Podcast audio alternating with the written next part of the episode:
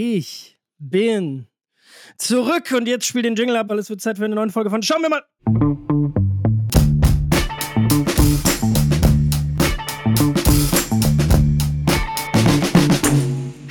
Hallo, willkommen zurück. Schön, dich wiederzusehen, Leo. Ah, Das ist freut ein mich auch. Fest. Ach, ich habe dich vermisst, muss ich sagen. Ja, also Schön.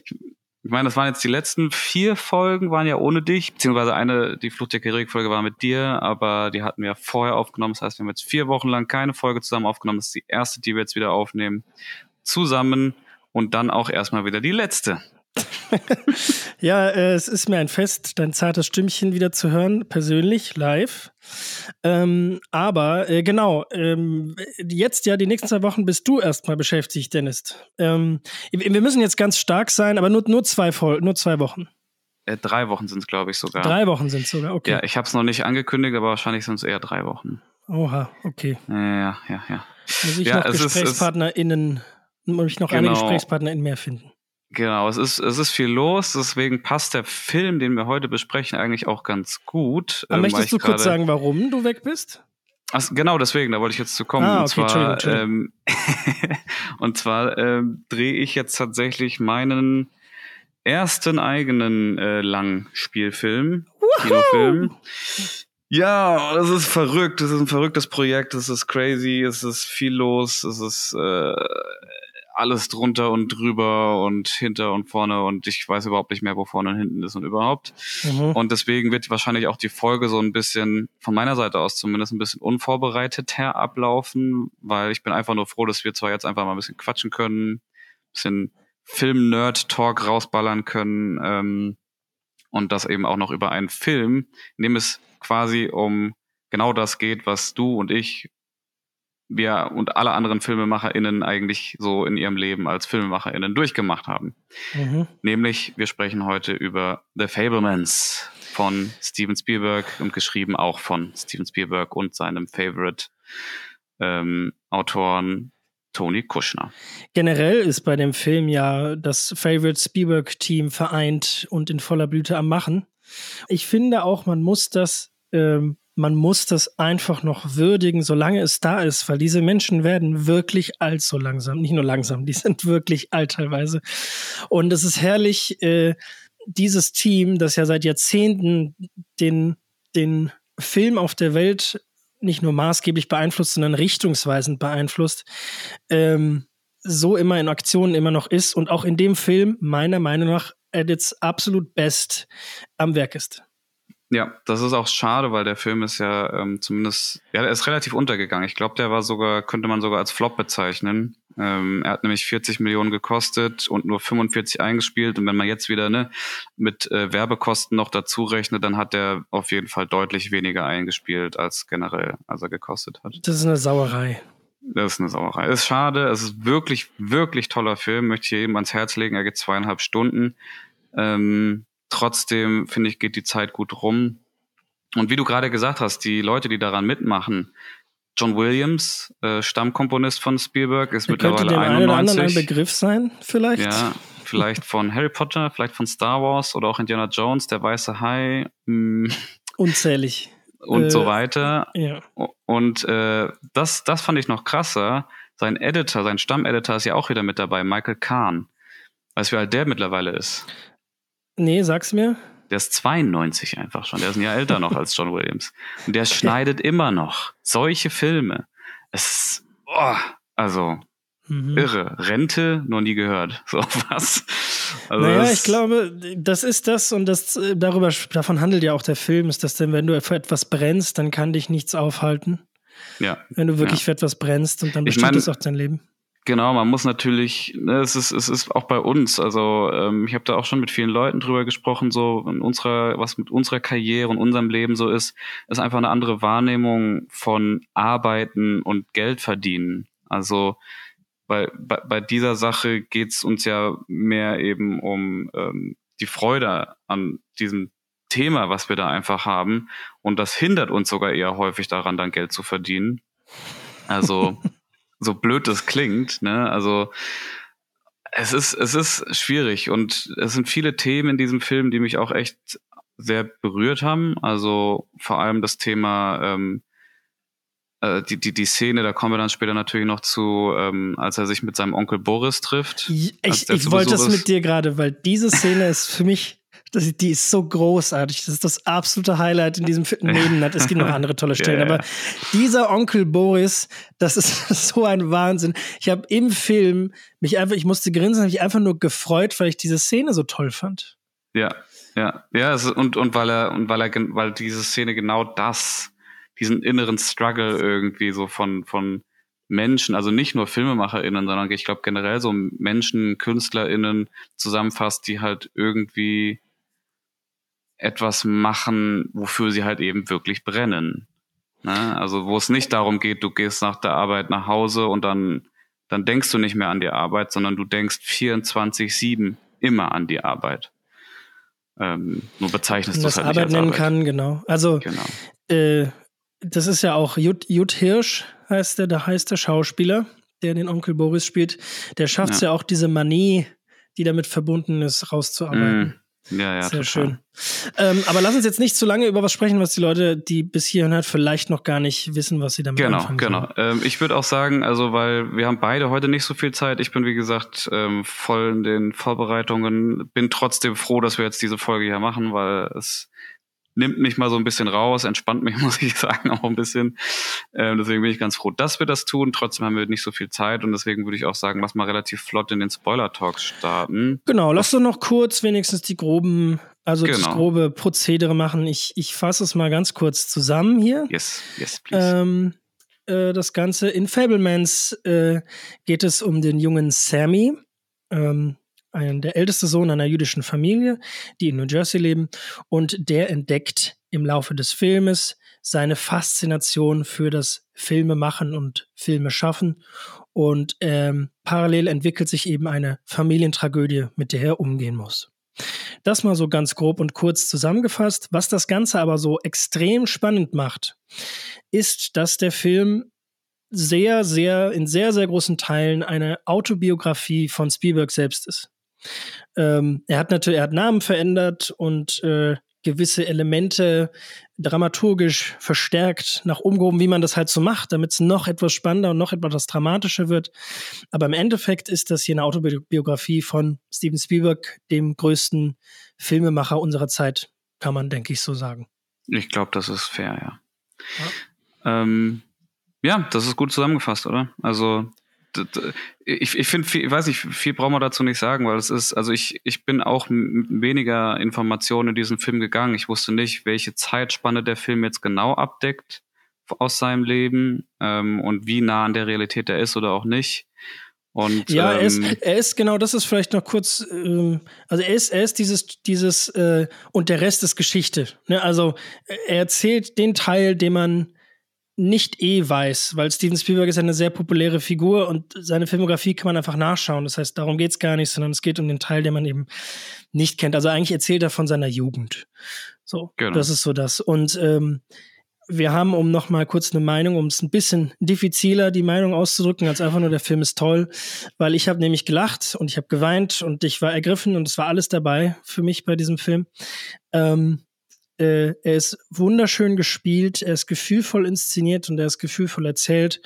Ähm, es ist ein Familiendrama im Endeffekt, ähm, das aber jedem Menschen, also ich würde sagen, jedem Menschen, der den schaut, äh, wird er ans Herz gehen, weil es einfach so ein warmer äh, Film ist. So, der äh, und dann ja, auch noch von einem Meisterregisseur inszeniert, der es halt schafft, einfach durch simple, ganz simple filmische Methoden Magie einfach auf der Leinwand wirken zu lassen. Das klingt jetzt super pathetisch, aber. Ja, aber die Filmagie, das ist schon so. Spielberg, ne? Also, ja, ja. das ist schon das, was er kann. Und das macht er genau. hier in Perfektion. Absolut. Ja. Gut, und damit würde ich sagen, wollen wir mal in den, ach bitte Leo, sag du es, ich hab's, ich hab's ja, echt vermisst. du hast jetzt ein paar Mal gemacht, ich mach's ja, jetzt. Ja, also, danke. damit gehen wir in den Spoiler-Talk. Ach, ich hab's. Das war schön. Das war schön. Freut mich. okay, herzlich willkommen im Spoiler Talk. Ähm, es geht los. Ähm, wir starten den Film direkt Richtig. mit einem jungen, ganz jungen Steven Spielberg. Richtig. Also er heißt Sammy jetzt in diesem Film, aber Äh, jedenfalls, genau, und der Film geht tatsächlich damit los, was wahrscheinlich, oder was auch das, ähm, das Ereignis, der Inciting Incident, wie wir so schön sagen, also der Moment im Film und auch in Spielbergs Leben in diesem Fall, der die Geschichte erst in Gang bringt. Ähm, wir starten den Film mit einer Szene, in der Sammy mit seinen Eltern, seinem Vater Bert und seiner Mutter Mitzi ins Kino geht zum ersten Mal. Und zwar in dem genau. Film Die größte Schau der Welt. Ja. Ich würde, ich würde jetzt mal sagen, ähm, ich würde jetzt mal sagen, dass, und, und damit geht's schon los. Ne? Also ich glaube, dass die ein Großteil der FilmemacherInnen so ähm, auf der Welt, ähm, zumindest jetzt mal von vielen, die ich kenne und von vielen, deren, deren ähm, Werdegang ich mal so ein bisschen verfolgt oder auch einfach nachgelesen habe, es, es fängt bei uns relativ oft gleich an. Nämlich genau so. Wir sehen irgendeinen Film, vielleicht zum ersten Mal im Kino auf einer Leinwand oder wie auch immer, wir sehen einen Film und sind fasziniert von dem, was dort passiert. Welcher war es denn bei dir, Dennis? bei mir war es, ähm, also natürlich hatte ich vorher schon ein paar andere Filme gesehen, aber das größte Kinoerlebnis für mich, was auch dazu geführt hat, ähm, dass ich mit meinem besten Kumpel dann damals ähm, mir die Kamera von seinem Vater geschnappt habe, noch mit alten, mit alten großen Videokassetten, die da eingelegt wurden, ähm, dass wir diesen kompletten Film dann im Kinderzimmer nachgestellt haben, wirklich von vorne bis hinten den kompletten Film nachge nachgestellt haben, ähm, war Harry Potter und der Stein der Weisen. Ey, das ist ja schön. Das war auch mein erster Kinofilm, wo ich dann nee. so richtig geplättet war. Doch. Ach, guck, guck, guck. Harry Potter und der Stein der Weisen. Ähm, ja. Wo ich erstmal komplett traumatisiert aus dem Film raus bin, weil äh, wie, wie Quirrell am Ende der Bösewicht da endet, äh, ist glaube ich für einen Sechsjährigen oder ich war fünf oder sechs, ähm, war auf jeden Fall äh, arg für mich. Okay, ich war, ich war neun oder ja doch neun war ich. Mein Bruder war sechs. Ähm, das heißt, wahrscheinlich ging es ihm dann wie dir, aber der hat sich auch die Augen zugehalten, das weiß ich noch im Kino. aber bei mir war es einfach, also diese, dieses Gefühl, wirklich, ich war für diese zweieinhalb Stunden, die dieser Film lang ist, komplett in einer anderen Welt. Ich war einfach, ich war da, ich war Hogwarts-Schüler, ich war Harry, weißt du, also es war einfach, ich war voll drinne. Und das, und, und das hat mich über Wochen, Monate, Jahre, wie man offensichtlich merkt, ähm, begleitet. Dieses, es ist natürlich klar die Geschichte von Harry Potter, es ist ein anderes Thema, werden wir bestimmt irgendwann auch nochmal zu kommen, aber diese Filmmagie einfach, ähm, da so rein transportiert zu werden. Das heißt, ich habe direkt angefangen, auch meinen Vater zu fragen, wie geht das mit dem Tarnumhang? Wie haben die das gemacht? Und dann habe ich mir, dann habe ich mir so einen grünen ähm, Stofffetzen halt gewünscht, habe dann mit irgendwelchen billigen äh, Softwares damals, Softwares äh, damals am Computer, habe ich mir dann selber meinen Tarnumhang gebastelt und mich gefilmt, wie ich dann dahinter verschwinde und so und ganz viel mit Kameratricks angefangen zu arbeiten und halt einfach ein bisschen selber zu experimentieren und das und auch auch dann ähnlich wie Spielberg dann, ne? Also der hat ja auch erstmal nicht die Möglichkeit, jetzt seine Filme zu schneiden. Also er hat sich ja dann auch, das ist ja auch etwas, worauf er im Film so richtig hinarbeitet, sich irgendwann diese, diese Schnitt, diesen Schnittplatz da irgendwie kaufen zu können, hat er sich ja gewünscht.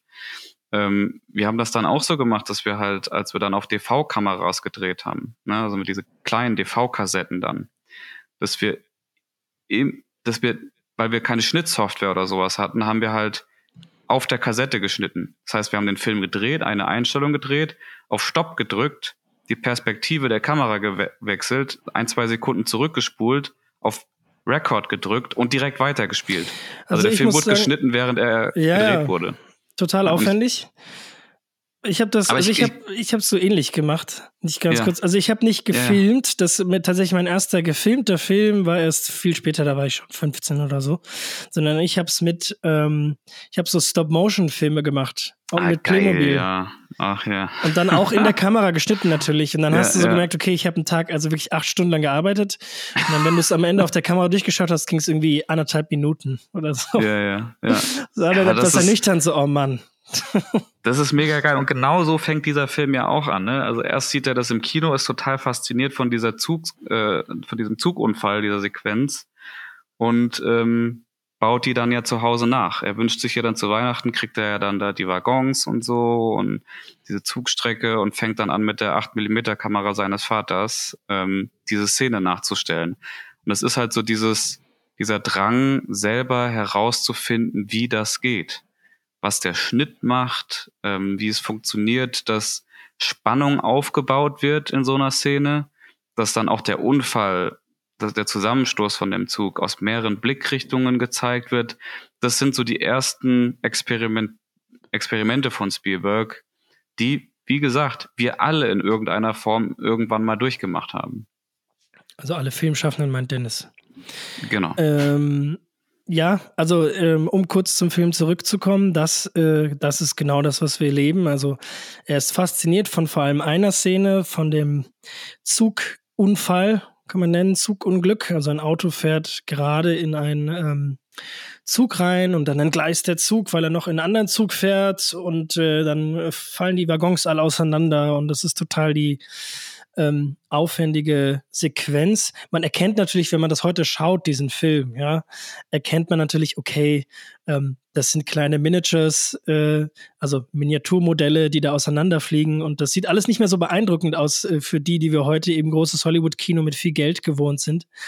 Ähm, aber damals war das eben technisch State of the Art und ähm, hat einen eben aus dem Sitz gehauen sozusagen und er dreht dann diese Szene im Endeffekt mit seinem noch kleineren Miniaturen, mit seiner Lokomotive und sowas nach, die er von seinem Vater geschenkt bekommt und der Kamera, die er von seiner Mutter bekommt. Ich glaube, sie gehört schon der Familie, aber seine Mutter gibt ihm quasi den Anstoß hier, film das doch. Wenn das dich ja. so beschäftigt, diese, dieser ähm, Aufprall und du willst ja deine Spielsachen dabei nicht kaputt machen, deswegen film es doch, dann kannst du es dir immer wieder anschauen. Mach das doch. Und das macht genau. er. Und, und das ist äh, ja der erste Akt, würde ich sagen, quasi. Genau, komplett. genau. Weil, und dann geht es auch relativ flott weiter. Also neben der ähm, neben dieses, also, also neben Spielbergs Werdegang als Filmemacher gibt es natürlich noch die Familiengeschichte, die erzählt wird. Und ähm, die fängt auch erstmal an mit einem Umzug der Familie. Die ziehen ja relativ häufig um in diesem Film. Ich habe sogar festgestellt, ich habe ja die Plotpoints so grob aufgeschrieben. Der, der Plotpoint ist gefühlt immer ein Umzug. Stimmt. Also du hast, du hast, du hast zwei Umzüge und das sind eigentlich so gefühlt der zweite und dritte Plotpoint, sozusagen. Ja. Also genau, der erste ist auf jeden Fall der erste Umzug, wo dann auch der, der, der beste Freund und äh, Geschäftspartner von dem Vater mitzieht, der mhm. Benny. Ne? Richtig, Onkel Benny. Onkel Benny, ähm, der kein richtiger Onkel ist, sondern einfach nur ein Freund der Familie. Genau, aber der, der dann später noch wichtig wird, der hier gespielt wird von Seth Rogen. Ja. Der das so toll macht. Sowieso ist äh, das schauspielerische Niveau in dem Film ziemlich hoch. Weil ja. auch gerade so zum Beispiel so Darsteller, ähm, ein Darsteller, äh, Paul Dano, äh, der eh ganz toll ist, das ist ein großartiger Schauspieler, aber der vor allem für seine, ich sag mal, etwas manischeren Rollen bekannt ist. also, ja Gott, man kennt ihn zum Beispiel, also ich würde sagen, das größte ähm, oder das, das schauspielerisch beeindruckendste von ihm, was ich kenne, ist There Will Be Blood. Oh, da ja. spielt er den Gegenspieler von der Hauptfigur. Ich möchte nicht sagen den Antagonisten, weil in dem Film ist es mit Gut und Böse nicht so klar. Mhm. Ähm, aber ähm, da spielt er eben, generell spielt er viele sehr manische Figuren. Swiss Army Man war er ganz toll. In Prisoners war er ab, oh abgefahren, oh abgedreht. Ja, das war, und, das ist ähm, ja. Der neue Batman-Film möchte nicht unerwähnt bleiben. Richtig, der spielt den Riddler in The Batman. Genau. Alles sehr finstere Rollen ähm, oder viele sehr finstere Rollen, aber in dem Film tatsächlich spielt er einfach nur, und nur ist in Anführungsstrichen, weil er macht das sehr gut, spielt er einfach nur einen sehr verständnisvollen ähm, und sehr seinem, in seinem Beruf sehr leidenschaftlichen Familienvater. Ja, und aber auch sehr ruhigen Menschen in seiner Art. Also er ist sehr ruhig und irgendwo dadurch auch so ein Gegenpol zu der Mutter von äh, Sammy, gespielt von Michelle Williams die auch eine absolut großartige Schauspielerin ist, die hier auch sich einen absoluten Wolf spielt. Ähm, ganz man, toll. Ja, und man, man hat in dem Film, also man hat in dem Film das Gefühl, dass Spielberg einfach nur den, nicht einfach nur, aber den, den Weggefährten, den Wegweiser innen weisenden Personen in seinem, Men in, in seinem Leben nochmal Tribut zollt. Weil jede ja. Figur da drin ähm, jede Figur, die wir gerade angesprochen haben, hat an irgendeinem Punkt einen Einfluss auf den Weg, den Sammy, die Hauptfigur, also der junge Steven Spielberg, dann gehen wird. Ich finde es auch, ich finde es auch witzig, ne? Also Spielberg versucht hier mit äh, den Namensänderungen natürlich irgendwie eine Distanz zwischen seinem realen Leben und diesem Film zu schaffen.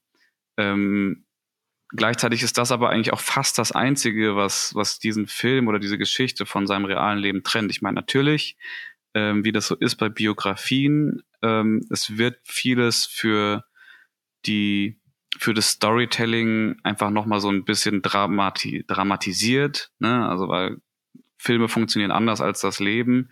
Deswegen muss das da ein bisschen reingequetscht werden, sage ich mal, in so ein Narrativ. Aber trotzdem sind die ganzen Figuren und die Sets und alles so dermaßen nah an der Realität dran. Die haben, die Set-Designer haben sich an den Bildern orientiert, an den alten Fotografien aus Spielbergs Leben, haben so die Häuser und die Wohnungen nachgebaut. Die Schauspieler, also auch Kostüm und Hairdressing und alles, wurde sich auch eins zu eins an den Bildern, an den alten Bildern von seiner Mutter und seinem Vater und seinen Schwestern orientiert.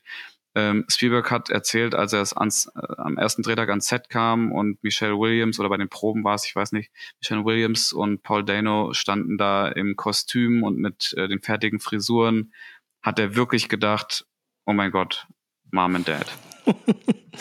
also ein komisches Gefühl, glaube ich. Sau komisches Gefühl, kann ich mir nicht so richtig vorstellen, aber ja, also und deswegen, also das Einzige, was wirklich das, diesen Film von der Realität trennt, sind die Namen, die verändert wurden. Und auch da hat er sich nicht mal, also auch da ist er ne, mit Fablemans. Steven, Fablemans, Spielberg, Fa Steven, Sammy, ja, es ist alles sehr ja. nah. Und der wurde halt auch als Kind auch nicht Steven, sondern Stevie genannt. Also Sammy, wir Stevie. haben Stevie, Stevie Spielberg und Sammy Fableman. Das ist, ja, ich gebe ja. zu, der, vielleicht erkennt jemand die Parallele. und, ähm, und wenn ähm. nicht, dann naja. Ähm, genau, also so, wir sind jetzt beim Umzug angekommen. Sie ziehen um nach, genau, ich mach mal weiter. Wir, sie ziehen um nach Arizona. Mhm. Äh, da fängt er an, eben mehr und mehr Filme zu entwickeln mit seinen Pfadfinder, Freunden. Es ist ähm, jetzt übrigens ein Zeitsprung, also er ist jetzt Teenager mittlerweile. Genau, richtig. Gibt es ein paar Jahre Zeitsprung. Und ähm, das, der Knackpunkt oder der, der, Kern, der dann eben diese Familientragödie in Gang setzt, ähm, ist ein Familienwochenende, Ausflug, ein Campingausflug, den ähm, Sammy, seine Familie und der beste Freund der Familie, Onkel Benny, der immer dabei ist, bei allem, ähm, eben machen. Und äh, äh, Sammy macht Aufnahmen währenddessen die ganze Zeit, weil er eigentlich immer seine Kamera dabei hat und immer dreht und immer filmt alles, was so da ist. Und als er dann danach ähm, die, das Material zusammenschneidet, ähm, erkennt er auf, aufgrund der Aufnahmen, die er gemacht hat, äh, wenn er seine Mutter irgendwie filmt oder seinen Onkel Benny oder im Hintergrund sind die beiden dann irgendwie zu sehen und so, erkennt er, dass eine Liebesbeziehung oder überhaupt eine Liebe zwischen seiner Mutter und seinem Onkel Benny besteht. Genau. Ähm, das ist natürlich ein, ein, wichtiger Punkt, der sich dann, also der, der, dann das Drama auf jeden Fall darstellt in, innerhalb dieses Films.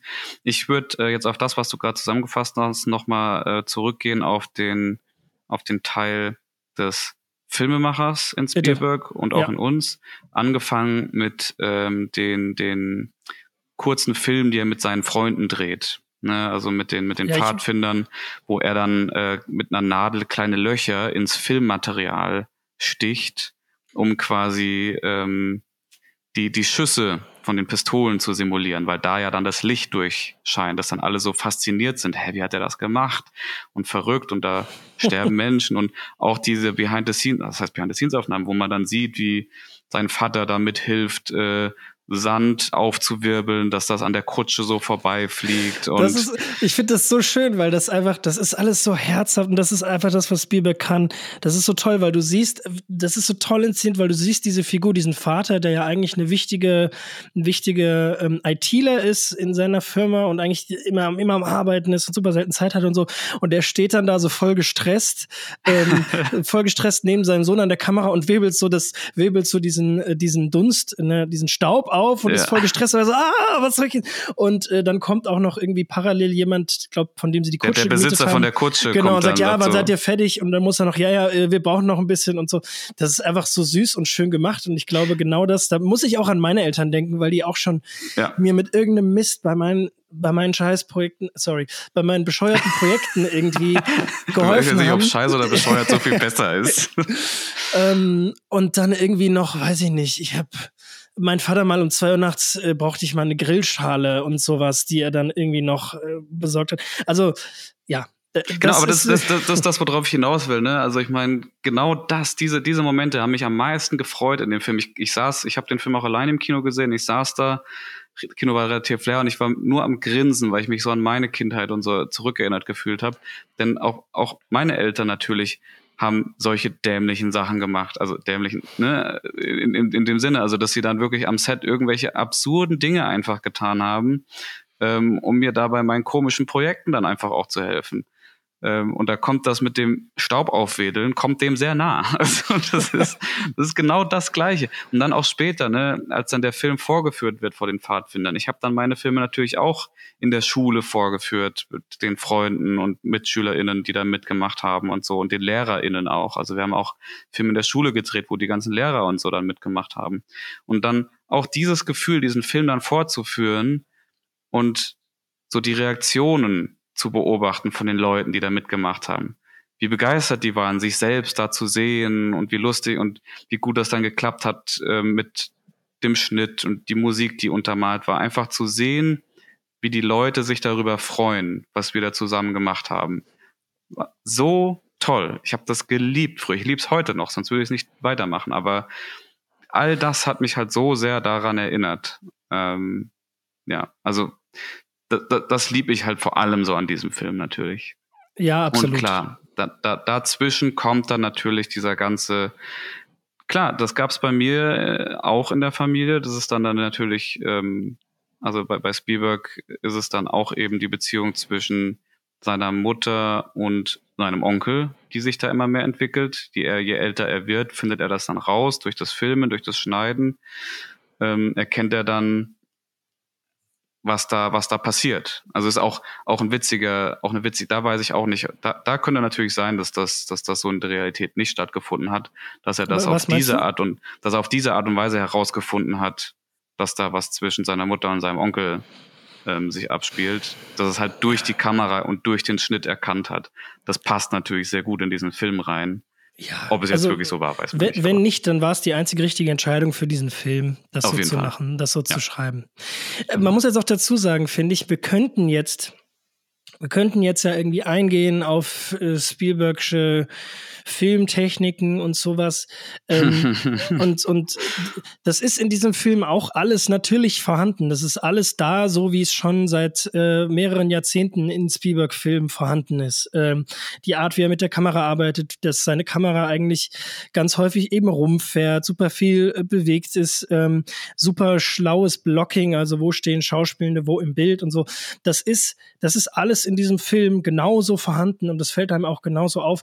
Aber ich glaube, dass für Dennis und mich und jetzt auch bei diesem Film geht's halt wirklich ein bisschen um was anderes, sondern darum, ähm, einfach diese Liebe zum, ähm, zum Filmemachen an sich und wie herzhaft diese, ja, diese Geschichte einfach erzählt ist. So. Ja. Und ähm, das kann Spielberg eh super. Ähm, äh, Figuren, jeder Figur irgendwie noch irgendeine Form von Sympathie geben, ähm, dass die einem noch am Herzen liegt, weil, äh, wie gesagt, die Figur von Onkel Boris, die kommt jetzt demnächst, ähm, die ist, äh, die ist, die ist eine Szene da. Also ja. Äh, anderthalb von mir aus. Aber im Endeffekt gibt's eine Szene, wo er wirklich was sagt und wirklich da ist. Und die ist mir so im Gedächtnis geblieben. So. Also ja das, das kann er irgendwie. Das kann er einfach sehr gut.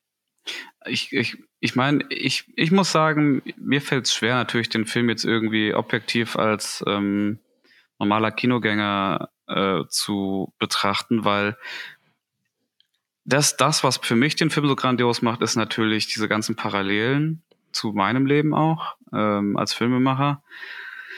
Äh, deswegen weiß ich immer nicht, okay, ist das für Leute, die damit nichts zu tun haben, ist das dann so interessant? Ne? Deswegen frage ich mich auch, ist der deswegen vielleicht gefloppt, weil die Leute halt, die gucken zwar gerne Filme, aber sie gucken sich nicht gern Filme über Leute an, die Filme, die diese Filme machen.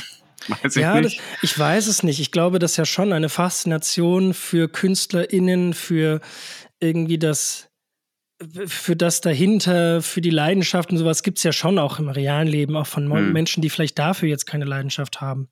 Ja. Ich glaube, dass der Film natürlich auch schwierig zu bewerben ist.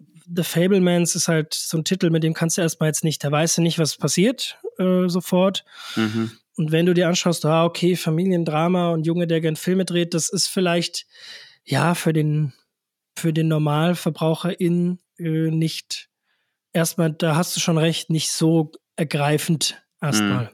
Mhm. Aber ich, ich, ich sage es jetzt nochmal, egal, ob man jetzt aus dem Film kommt oder nicht, ähm, vollkommen wurscht. Ähm, bitte schaut euch diesen Film an, weil das mindestens, das allermindeste, was ihr haben werdet, ist eine sehr gute Zeit. Ja, ich würde jetzt äh, super gerne über die Szene mit Boris gerade sprechen. Mit dem ja, Onkel passt Boris. Auch jetzt. Die kommt jetzt genau. nämlich auch da. Die kommt und die, die war halt auch für mich, also ich habe mich da bei der Szene wirklich gefühlt, als würde er da mit mir persönlich sprechen. Weil er halt Spielberg sagt, ähm, dass das, wofür man brennt, diese Kunst und Familie und Freunde, das wird immer im Konflikt miteinander stehen, sein ganzes Leben lang.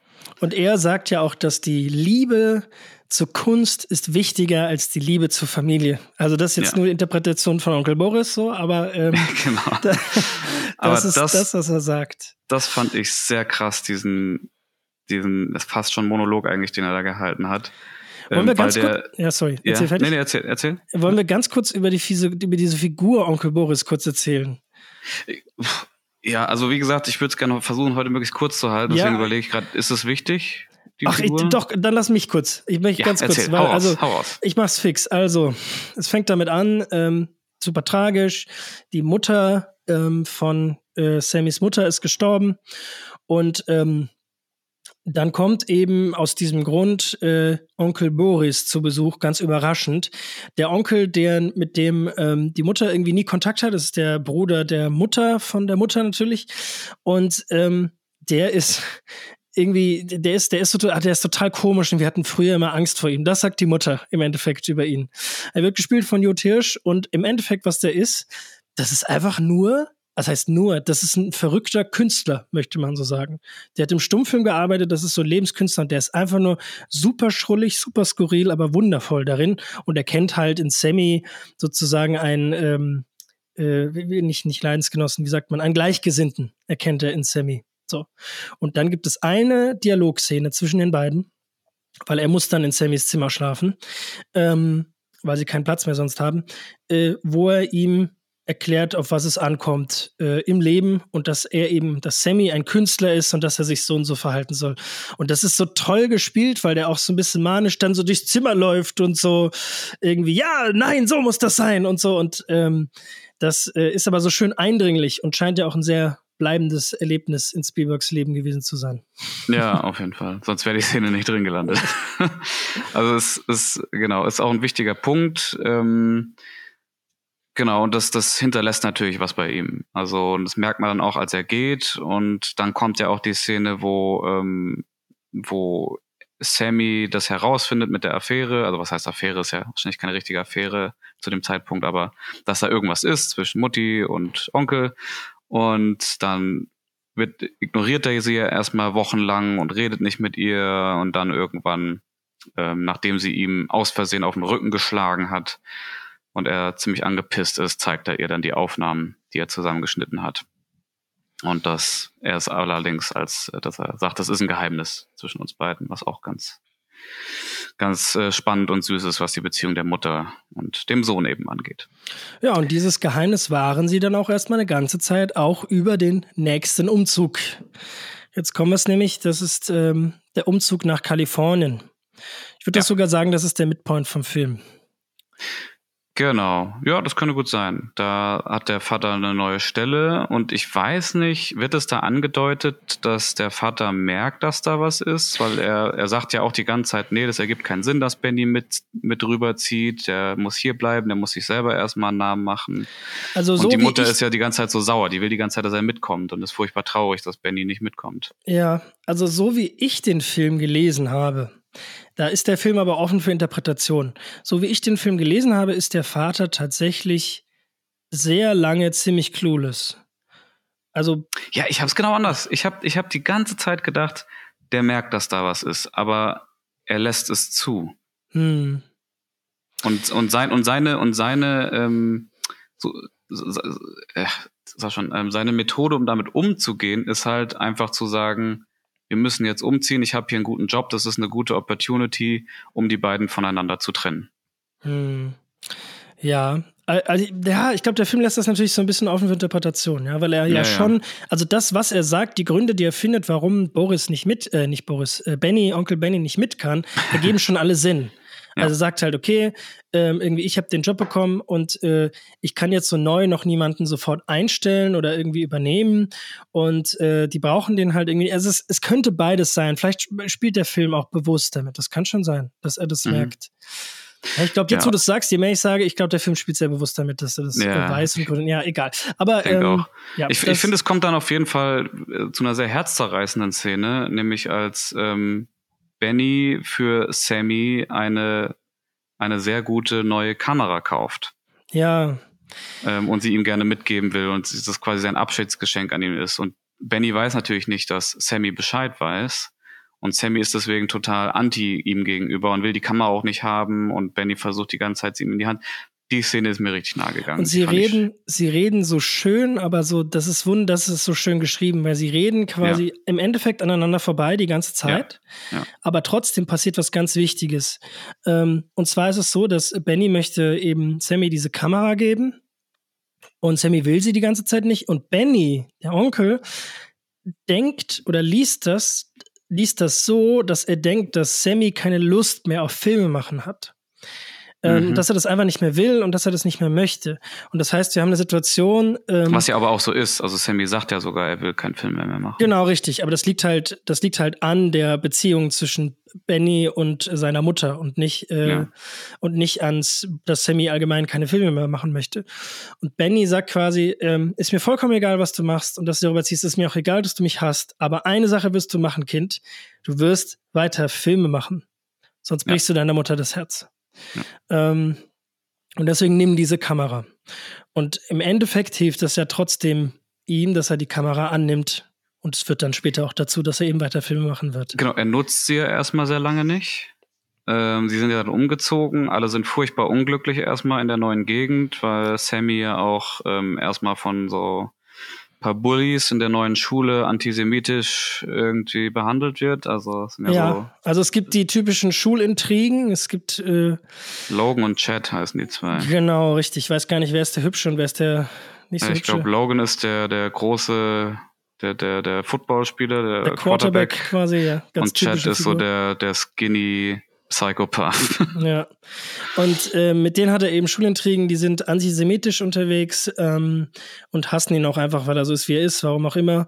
Und gleichzeitig hat er dann aber Liebschaften, dann gibt's eine, gibt's eine Freundin, ähm, die ihn irgendwie süß findet. Die äh, Monika, die sehr, sehr, sehr, sehr christlich äh, unterwegs ist, sehr, sehr katholisch. Diese Szene, da dachte ich auch, ja, können wir uns dann treffen, um gemeinsam zu beten?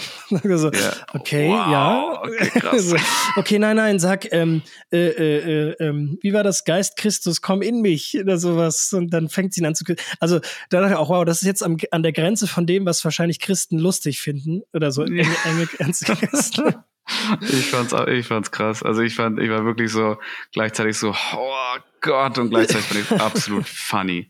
Also war schon, war schon crazy.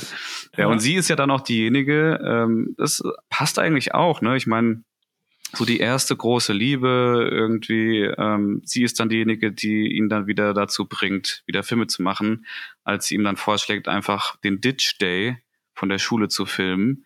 Und, äh, und dann der sagt Ditch er erst, Day nee, ist ein Schulausflug. Genau, so ein Schulausflug irgendwie. Und dann sagt er erstmal, nee, ach, kein Bock. Und dann, also mein Vater hat eine 16 mm Ariflex.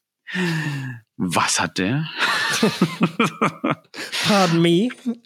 Genau. Ariflex ist natürlich äh, damals wie heute was ganz was Besonderes.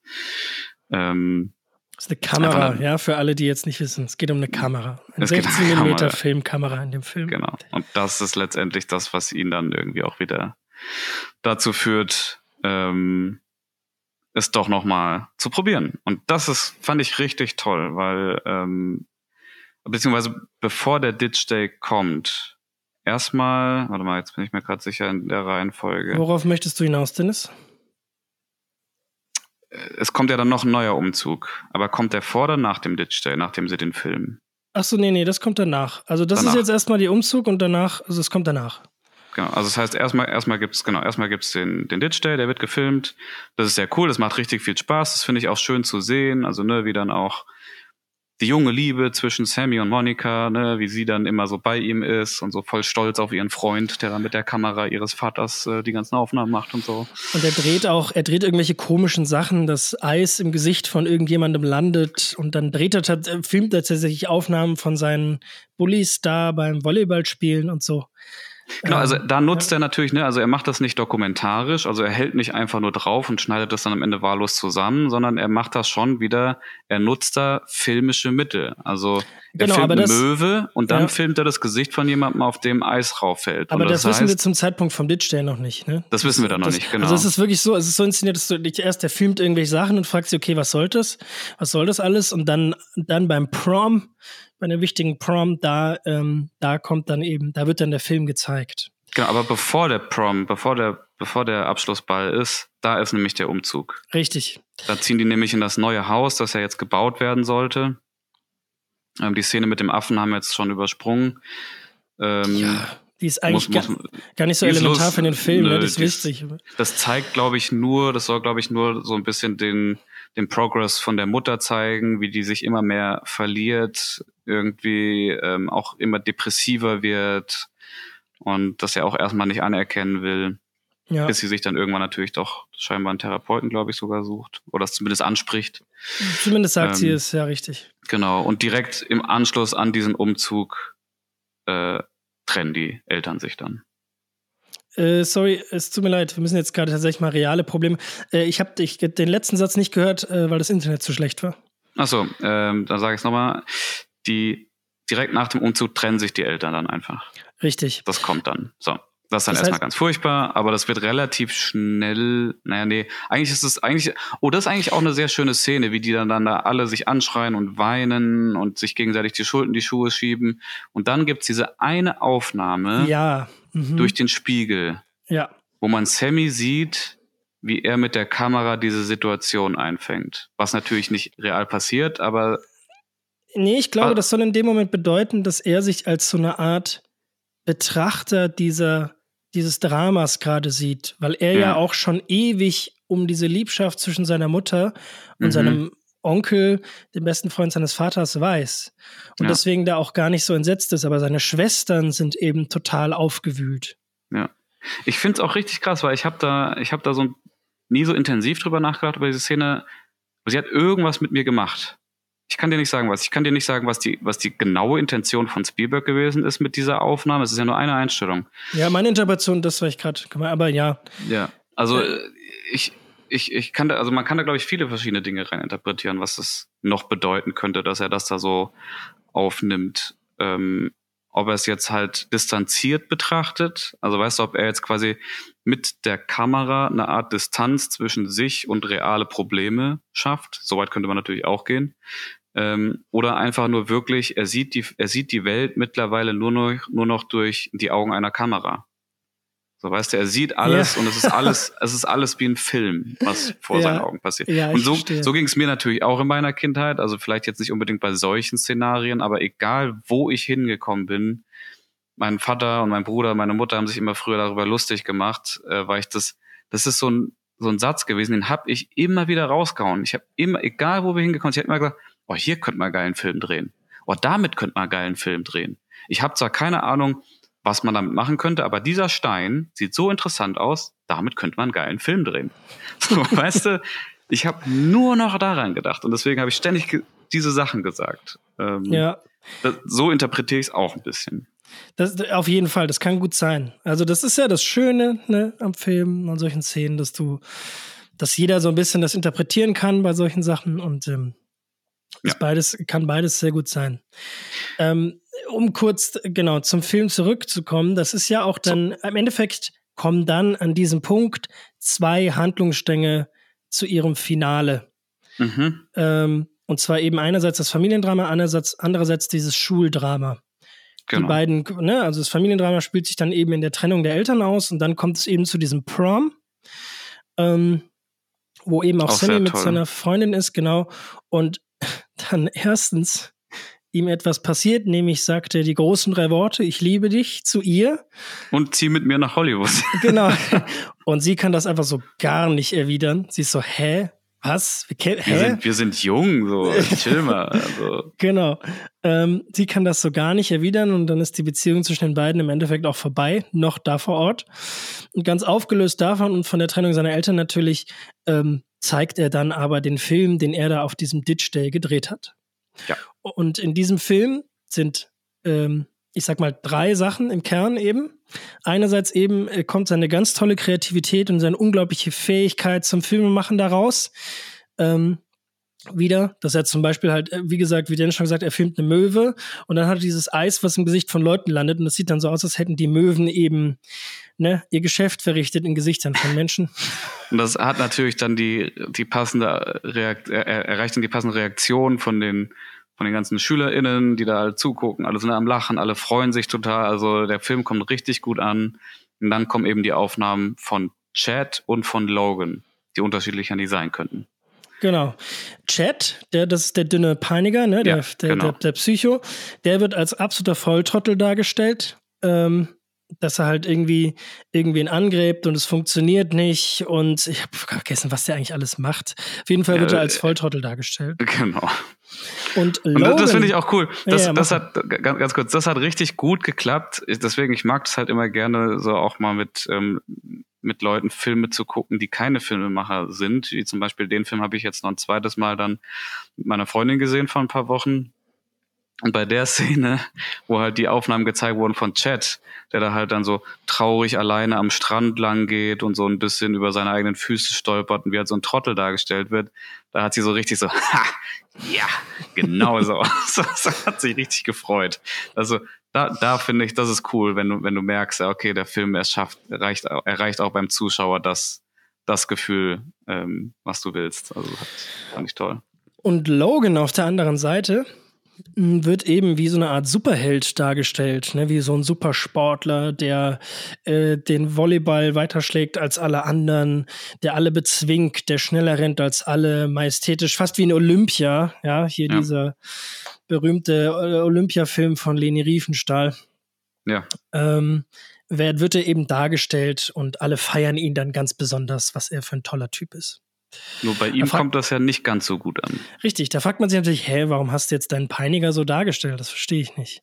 Ja. Und ähm, tatsächlich treffen die dann auch eben aufeinander danach. Also Logan sucht ihn ähm, noch in der Promnacht in irgendeinem Schulgang irgendwo ähm, ist und ist ganz wütend auf ihn, wie er sich denn erdreisten kann, ihn so darzustellen, weil er sagt, okay, jetzt hast du mich dargestellt als ein Superheld und diese Figur, die da, die du da im Film inszeniert hast, die werde ich niemals sein können. Obwohl ich so toll bin, werde ich die niemals sein können. Ja, und ähm, dann fragt ihn Logan, wieso hast du das gemacht? Und Sammy sagt ja eigentlich nur, ja, vielleicht wollte ich, dass du einfach mal zwei Minuten nett zu mir bist. Ja. Oder vielleicht war das auch gewollt, vielleicht wollte ich dich auch so. Ich weiß es nicht. Jedenfalls habe ich es deswegen so gemacht. Das führt dann auf jeden Fall dazu, dass die beiden sich irgendwie auf eine komische Art und Weise für einen kurzen Moment verstehen. Mhm. Äh, bis dann Chat äh, vorbeikommt, der andere Peiniger eben und natürlich ganz sauer ist, weil Sammy ihn als Idiot dargestellt hat und Logan dann aber ihn verteidigt und sich damit im Endeffekt dieses Schulverwürfnis da irgendwie auf irgendeine komische Art aufgelöst hat. Ja, finde ich auch eine ganz tolle Szene, auch weil es so ambivalent. Also es ist halt, es ist nicht so ganz klar, ne? Man könnte ein, ein ähm, weniger erfahrener Filmemacher oder Autor hätte die Szene so inszeniert, dass Logan dann direkt Spielberg dafür gefeiert hätte und gesagt hätte, hey, cool, danke dir oder so, ne? Also geil, cool, wie du mich da eingefangen hast. Aber dass, dass da dieser taffe Typ auf einmal so mit sich selbst überhaupt nicht mehr klarkommt und sagt, ey, ich bin so nicht. Ich bin eigentlich total unsicher mit mir selber und so und ihm aber letztendlich dann trotzdem dafür dankt. So, ne, der, der kann ja gar nicht umgehen mit seinen Gefühlen in diesem Moment, der Logan. Und ja. das, äh, äh, endet dann darin, dass er eben seinen eigentlich besten Freund, den Chat, eine aufs Maul gibt. So, weil kurz bevor Chat äh, Sammy eine aufs Maul geben kann. Ähm, ja. tolle Szene. Tolle Szene, toll, to tolle, ähm, auch tolles Ende für diese Storyline. Ja, es passiert irgendwie halt auch ganz anders, als man es erwartet. So. Ja, ja, genau. Eben, ich habe auch null mit gerechnet, Ja, was er da macht. Also ga- ganz, ganz verrückt. Also fast schon, fast schon manipulativ eigentlich. Also total manipulativ eigentlich.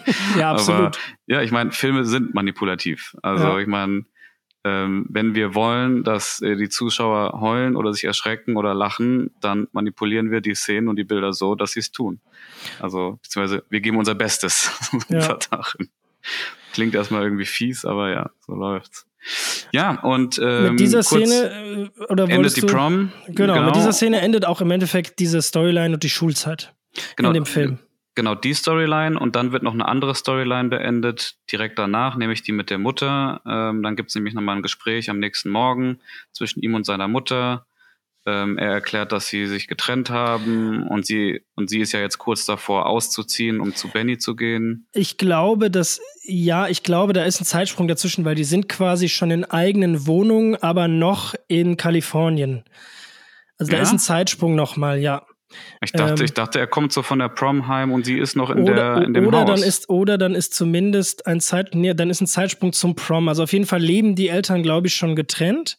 Das sind schon, äh, oder der Vater ist schon ausgezogen, auf jeden Fall leben die schon getrennt und ähm, äh, da er, er trifft dann seine Mutter quasi. Also es kommt jetzt dann in der nächsten, in der nächsten Laufzeit vom Film, in den nächsten paar Szenen eben zum, zur großen letzten Szene der Mutter und zur großen letzten Szene des Vaters, die ihm beide nochmal etwas Wichtiges für, für sein Leben auf den Weg geben. Vor allem die Mutterszene ist da, finde ich, sehr greifend. Über die wolltest du reden, sorry. Genau, die, ähm, also auf jeden Fall, die, genau, in der geht's ja darum, dass, dass sie einfach nur ähm, beide mit sie, mit sie als die Mutter und Sammy eben nochmal über ihre Zukunft gemeinsam, ihre, ihre jeweilige Zukunft sprechen und sie halt dann ihm auch sagt, dass so wenig wie sie ihre Liebe für Onkel Benny aufgeben kann, wird er seine Liebe fürs Filmemachen nicht aufgeben können. Und das ist das Wichtigste und daran sollte er festhalten. Ja, und ähm, sie sagt, wie sagt sie, you don't owe anyone your life. Also du schuldest niemandem dein Leben. Mach, was du möchtest und nicht, Ja. was andere von dir verlangen. Weil ja eben, das wird dann eben auch im nächsten Schritt etwas, was in der nächsten Szene passiert, weil er sich ja entschlossen hat, ins College zu gehen, weil sein Vater das auch so gerne möchte. Mhm. Der Und, wohnt jetzt ähm, bei seinem Vater mittlerweile in Hollywood. Genau, richtig. Und ähm, dann aber schon nach einem halben Jahr oder keine Ahnung, er quasi das Gespräch mit seinem Vater sucht und sagt, du, Paps. Ähm, Nee, er, er sucht nicht das Gespräch, er hat eine Panikattacke. Genau, richtig, stimmt, sorry. Ja. Genau, er hat eine Panikattacke und dann im Endeffekt er zu seinem, äh, er mit seinem Vater spricht und rauskommt, er, er möchte das nicht, er kann das nicht, er möchte auch nicht mehr zwei Jahre noch zu College gehen, zum College, sondern er möchte Filmemacher werden. Und Ja. dann auch und das konnte der Vater ja noch nie so richtig. Er hat das ja immer als Hobby bezeichnet, Richtig, den gesamten ja. Film über. Da bin ich zum Beispiel auch meinen Eltern äh, sehr dankbar für, dass die das eigentlich sehr früh als Hobby aberkannt und als, ähm, ja, keine Ahnung, Berufung anerkannt haben. Also, dass Ja, bei mir, das ist schön. Bei mir ist es ein bisschen anders gelaufen. Ich habe ja, Ja? tatsächlich, ja, ich habe ja Wirtschaft studiert, drei Jahre Ach, lang und habe es Ja, dann ja. mit Ach und Krach und einem nicht Scheißabschluss, aber mit einem nicht so tollen Abschluss, wie man vielleicht hätte machen können, ähm, abgeschlossen, um es irgendwie fertig zu kriegen und Dankeschön und äh, okay. ich habe es durchgezogen. Ja, immerhin. Jetzt bist du, jetzt bist du doch auf den, auf den Weg noch gekommen, quasi. More or less. Ja, auf jeden Fall. Nee. Okay. Ja. Cool, genau. Ja, so dann gibt's eben diese, diese schöne Szene zwischen den beiden, auch dass der Vater jetzt auch akzeptiert, dass das ist, dass das das ist, was sein Sohn machen will und dass er es auch machen soll. Und dann kommt er tatsächlich auch rein, ist dann, glaube ich, erstmal als Praktikant oder so bei einem TV, äh, bei, einer, Ja, bei, ich einer, glaube, er bei hat- einem er- Serienset Er hat, oder er sowas. hat nur das, er hat nur das, äh, nee, nee, er hat äh, das, nur das Bewerbungsgespräch. Ach, das. Bewerbungsgespräch. Und Ja. dann kommt es zu der besten Szene im Film. Ja. Oh mein Gott. Und zwar trifft, ähm, kommt, ist der, der Pro Producer, wie auch immer, bei dem Sammy da äh, dann eben vorstellig wird als Praktikant, sagt, Bernard ey, Fein. äh, genau, sagt dann, ey, übrigens, der größte Regisseur aller Zeiten ist im Nebenraum. Hast du Bock, ihn zu treffen? Und Sam sagt so, ähm, ja, auf jeden. Äh, und es geht dabei um keinen geringeren als John Ford. Ja. Äh, John Das, Ford. das war noch so witzig, weil da hat mich meine Freundin gefragt, kennt man den? Ist der bekannt? Ja, Ich glaub- heute nicht. Also ich glaube, für viele ist das kein Begriff, aber es ist ja einfach wirklich einer der erfolgreichsten Regisseure aller Zeiten. Oder? Ja, Er hat die meisten Oscars gewonnen eines Regisseurs jemals. Äh, der hat die viele dieser John Wayne-Klassiker gemacht und ja. eben damals einer der größten überhaupt. Bis heute einer der größten überhaupt natürlich. Und der ist wundervoll gespielt von keinem Geringen als David Lynch persönlich. Ebenfalls ein wahnsinnig erfolgreicher und bekannter Regisseur unserer heutigen Zeit allerdings, natürlich. Ja. Und das ist eben so eine tolle Szene, weil ja ähm, irgendwie er kommt ja da rein, dann sagt die Sekretärin, ja, ja, der ist irgendwie gerade nicht da, aber vielleicht kommt er auch, vielleicht auch erst ein paar Stunden, man weiß man nicht so wirklich, was der macht. Und dann kommt, dann kommt er einfach so rein, richtig angepisst, läuft dann einen vorbei mit so, ich glaube so mit so äh, Lippenstift überall im Gesicht und sowas. Ja, stimmt. Und latscht ja, erstmal in sein Büro. Und die Sekretärin ist voll gestresst, rennt irgendwie so hinterher und so, ah, warte mal ganz kurz so und tuft den ab sagt, er hat jetzt Zeit, fünf Minuten, vielleicht nur eine, weiß man nicht so wirklich bei ihm. Ja. Und dann kommt ja diese, diese wundervolle äh, Szene. Und, und zu dieser Szene kann man sagen, also so viel oder auch so wenig wir über den Rest des Films wissen, was da tatsächlich passiert ist und was nicht und was abgeändert wurde oder wie viel abgeändert wurde. Aber zu dieser Szene hat Spielberg gesagt, die ist natürlich nur in seiner Erinnerung, aber sie ist, so wie sie im Film zu sehen ist, ist sie eins zu eins aus seiner Erinnerung übernommen. Das also, ist herrlich. Ja, also in seiner Erinnerung hat sich diese Szene ganz genau so abgespielt, wie wir sie in diesem Film sehen können. Das finde ich schön. Auch ich habe da kurz was gelernt. Ich habe da kurz, ich habe mir war das auch nicht so ganz so gewahr, wie er das dann ich gesagt fand das, Ich fand, ich, ich weiß nicht so richtig, ähm, ob mir dieser Ratschlag von John Ford was mitgenommen hat. Also dieses, was siehst du auf diesem Bild? Äh, ein Cowboy, ein Pferd? Nein, was siehst du? Weiß ich nicht. Wo ist, Wo der, ist Horizont? der Horizont? Äh, da unten. Genau. So, nächstes Bild. Wo ist der Horizont? Wo ist der Horizont? Und was ist am Ende die Regel? Er, er sagt, ich, ich habe ich hab ihn auf Englisch geschaut, ich kann es auf Englisch wiedergeben. Er sagt, okay, ja. if the horizon is at the bottom, it's interesting. If the horizon is at the top, it's interesting. If the horizon is in the middle, it's boring as shit. Now genau. remember that. Now remember that. And now get the fuck out of my office. es ist so gut. Ja. Ähm, und das scheint ja, das, das scheint ja wirklich was gewesen sein, was Spielberg nachhaltig äh, wirklich geprägt hat. Wie gesagt, ähm, es, für mich ist diese Regel also, ja, also ich glaube, das ist eine sehr, sehr einfache, unbedeutende Regel. Aber, ja, ähm, ja, aber also es ist ja auch, und dann ist das ja so wundervoll aufgelöst in dem nächsten oh, Schuss. Das ist, das, das, das ist so, das ist so Meta, Alter. Das ist so vierte Wand durchbrechen mäßig. Und zwar geht ja dann Sammy verlässt das Büro noch ganz ergriffen irgendwie von dem, was er da gerade erlebt hat und ähm, läuft dann einfach nur so den Gang zwischen diesen ganzen Filmstudios, äh, zwischen diesen Filmhallen äh, entlang nach unten und die Kamera äh, bleibt einfach so stehen und lässt ihn so weglaufen. Und ähm, dann allerdings nach ein paar Sekunden ähm, äh, pannt, also ähm, äh, bewegt sich die Kamera so ganz schwenkt. nervös, schwenkt, genau, schwenkt die Kamera so ganz nervös nach oben kurz, weil sie fest, weil man quasi feststellt, okay, der Horizont war in der Mitte und schwenkt dann so nach oben, damit der Horizont am Boden ist.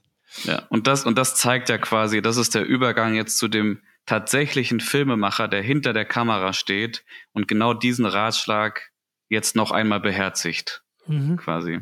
Und ja. damit ist der Übergang zwischen der, der erzählten Geschichte und dem realen Filmemacher ist der Übergang geschaffen. So. Und damit ist es komplett und damit ist Sammy eben auf dem Weg, der erfolgreiche Filmemacher zu sein, der Steven Spielberg dann eben geworden ist. Ja. Ja. Boah, crazy. Krasser Wundervoll. Film. Und damit äh, gehen wir in nach, Nachklapp. Nachklapp. äh, da, da, da, Nachklapp. Bap, bap. So. Ähm. jedes geil ist der Jingle jedes Mal anders ist. ja, ich denke mir immer was Neues ein. Irgendwann schaffe ich es vielleicht. Ähm, ich habe ehrlich gesagt, wie gesagt, auch aus Zeitgründen diesmal eigentlich gar nichts mehr zu sagen, außer nochmal ganz kurz zusammengefasst. Für mich war dieser Film einfach, hat mir, hat mich sehr gestärkt nochmal in meinem Filmemacher-Dasein. So, also ich habe den im Januar gesehen, als er im Kino war, Anfang Januar, und da hat er mich auch nochmal darin be bekräftigt, jetzt diesen Film zu drehen, den ich jetzt eben nächste Woche dann anfangen werde zu drehen. Ähm, das heißt, es passt ganz gut. Jetzt dieser, damals habe ich, jetzt vor sechs Monaten habe ich ihn gesehen, vor sieben Monaten. Und jetzt sprechen wir nochmal drüber und nächste Woche drehe ich drehe ich dann den Scheiß. dreh, mal, dreh mal keinen Scheiß, dreh mal was Gutes, Dennis. Ich, ich versuche was Gutes zu drehen, äh, wir werden sehen. Und ja, also dahingehend hat er für mich einfach sehr viel gegeben, nochmal einfach zu sehen, dass ja, die Wege relativ ähnlich sind wie bei vielen anderen FilmemacherInnen und wir da irgendwie alle gemeinsam drin stecken und so eben den Weg versuchen zu gehen. Es ist ähm, nicht nur, also dieser Film ist nicht nur was für Filmschaffende, dieser Film ist was für Leute, die ihrer Passion nachgehen im Allgemeinen. Man ja. möchte jetzt mhm. KünstlerInnen sagen, natürlich im Speziellen ähm, und ganz besonders, aber dieser Struggle mit der eigenen Passion, ähm, die eben nicht in, in den meisten Fällen nicht immer bedeutet, dass man super viel sofort damit verdient und dass das alles super einfach wird. Ich meine, ähm, äh, David Lynch sagt ja auch in seiner Rolle als John Ford nach dem Motto irgendwie, so you want into the picture business, yes, why? This ja. business is gonna tear you apart. so. ja. Und das ja. stimmt halt auch einfach. Es gibt, äh, denke ich, in jedem Leben von jedem, der irgendwie seiner Passion nachgeht, Momente, in denen diese Passion einem das Herz rausreißt. Ähm, aber das gehört dazu und das ist das, was der Film einem erzählt und sagt, dass es sich trotzdem lohnt, dem nachzugehen. Natürlich hat Spielberg, gehört Spielberg zu den Leuten, die es äh, bis ins Nirvana geschafft haben. Damit, der ist ja auch Gazillionär und was auch immer. Das wird, das wird vielen Leuten, wird, dem, wird vielen Leuten nicht passieren, aber er sagt im Endeffekt, er ermutigt jeden, das trotzdem zu machen. Ja. So, und das ist Weil eine schöne Message. Du wirst es wahrscheinlich bereuen, wenn du es nicht tun wirst. Ja, ja, Tja. Ähm, schöner, schöner Abschluss eigentlich, es sei denn, du hast noch was äh, zu sagen jetzt für Nein. den Nachklapp. Nein, Ansonsten, wir haben ja gesagt, wir wollen eine kurze Folge heute machen. und diesmal haben wir es sogar geschafft. Äh, ja. Wahnsinn. ähm, es, natürlich könnte man noch sehr viel generell über, über, das hast du ja schon gesagt, darüber reden, wie Spielberg jetzt auch an diesen Film wieder rangegangen ist, vom Filmemacher-Standpunkt her. Aber ich glaube, es war ganz auch mal interessant, einfach diesen Film jetzt mal aus der Sicht eines Filmemachers einfach ähm, ähm, zu erleben, zu, ja, zu, zu beschreiben, so zu durchzukauen, so ein bisschen. Mhm. Ja. ja. Schaut diesen Film. Schaut diesen, schaut diesen Film. Film. Er wird euch ans Herz gehen, da bin ich mir ganz sicher. Also er wird jedem ans Herz gehen, der ihn schaut. Da mache ich mir gar keine Gedanken. Ähm, deswegen macht es. Äh, und äh, in diesem Sinne, wir haben euch lieb. Ne? Weiß nicht, gibt es noch so ein Nachwort? Nee, ich sag, ich wünsche dir, Dennis, ich wünsche dir, Dennis, ganz viel Erfolg, ganz viel Spaß äh, bei deinem Filmprojekt. Danke dir wenn ich, wenn wir Glück haben, dann äh, darf ich ihn ja vielleicht schneiden. Müssen wir nochmal im, im, in Ruhe drüber Quatsch reden. wir nochmal drüber, genau. Ja. Genau. Und ähm, ich habe jetzt, ähm, ich bin noch äh, nicht ganz fertig mit der Gastsuche für die nächsten Wochen. Ähm, aber auf jeden Fall äh, werden wir dich irgendwie ersetzen können, äh, notdürftig ersetzen können, auch in den nächsten Wochen wieder.